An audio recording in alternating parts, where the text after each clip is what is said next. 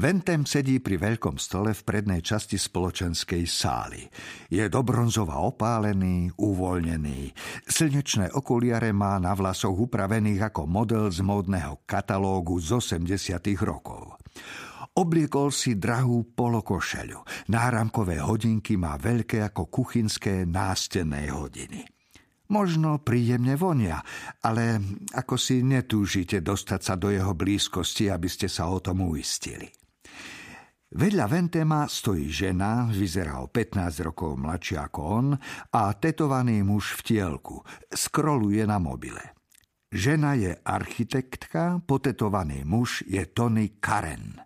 Ron už Karena videl aj predtým, aj o ňom počul.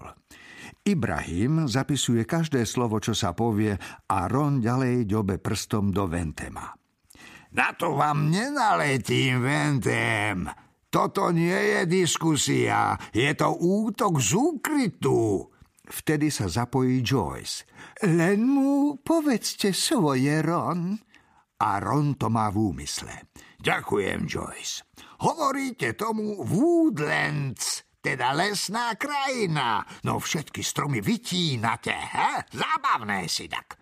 Ukazujete nám fotky pekne upravené v počítači. Slniečko svieti, na oblohe plávajú načechrané obláčiky, v jazerách kačičky. V počítači dokážete čokoľvek synak, ale my sme chceli vidieť riadny model v správnej mierke. Model so stromami a malými postavičkami. Zaznie potlesk.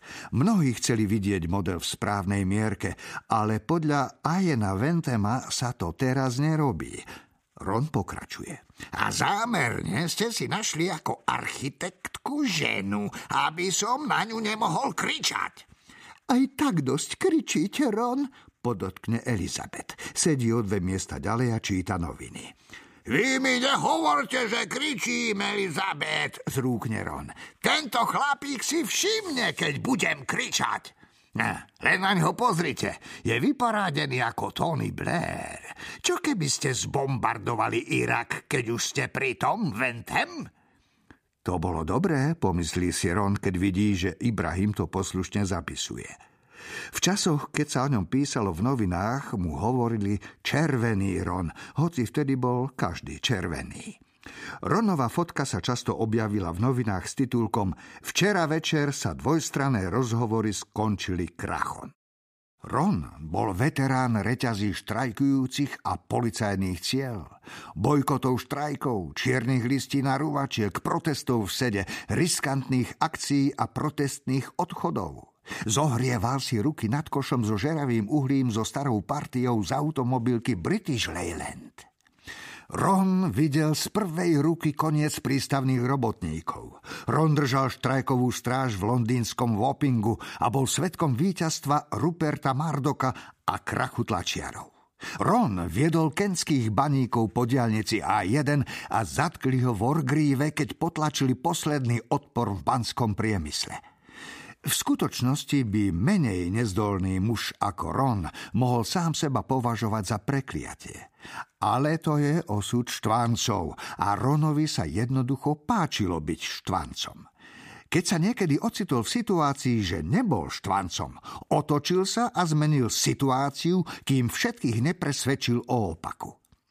Ale Ron sa vždy držal toho, čo kázal. Vždy ticho pomáhal každému, kto potreboval nejaké groše na Vianoce, oblek alebo právnika. Každý, kto z nejakého dôvodu potreboval zástancu, sa mohol spoláhnúť na Ronove tetované ramená. Tetovanie pomaly bledne, ruky sa trasú, ale oheň stále horí. Viete, kam si môžete strčiť túto nájomnú zmluvu? Čo vedem? Pokojne mi to povedzte, odvetí Ian Ventem. Ron začne rozprávať o Davidovi Cameronovi a referende o Európskej únii, ale stratí niť. Ibrahim mu položí ruku na lakeť. Ron prikývne ako muž, ktorý vykonal svoju prácu a keď si sadá, kolená mu zapraskajú ako výstrely z pušky. Je šťastný a všimne si, že trasenie sa zmiernilo aspoň na chvíľu. Znova bojuje. Tomu pocitu sa nevyrovná nič.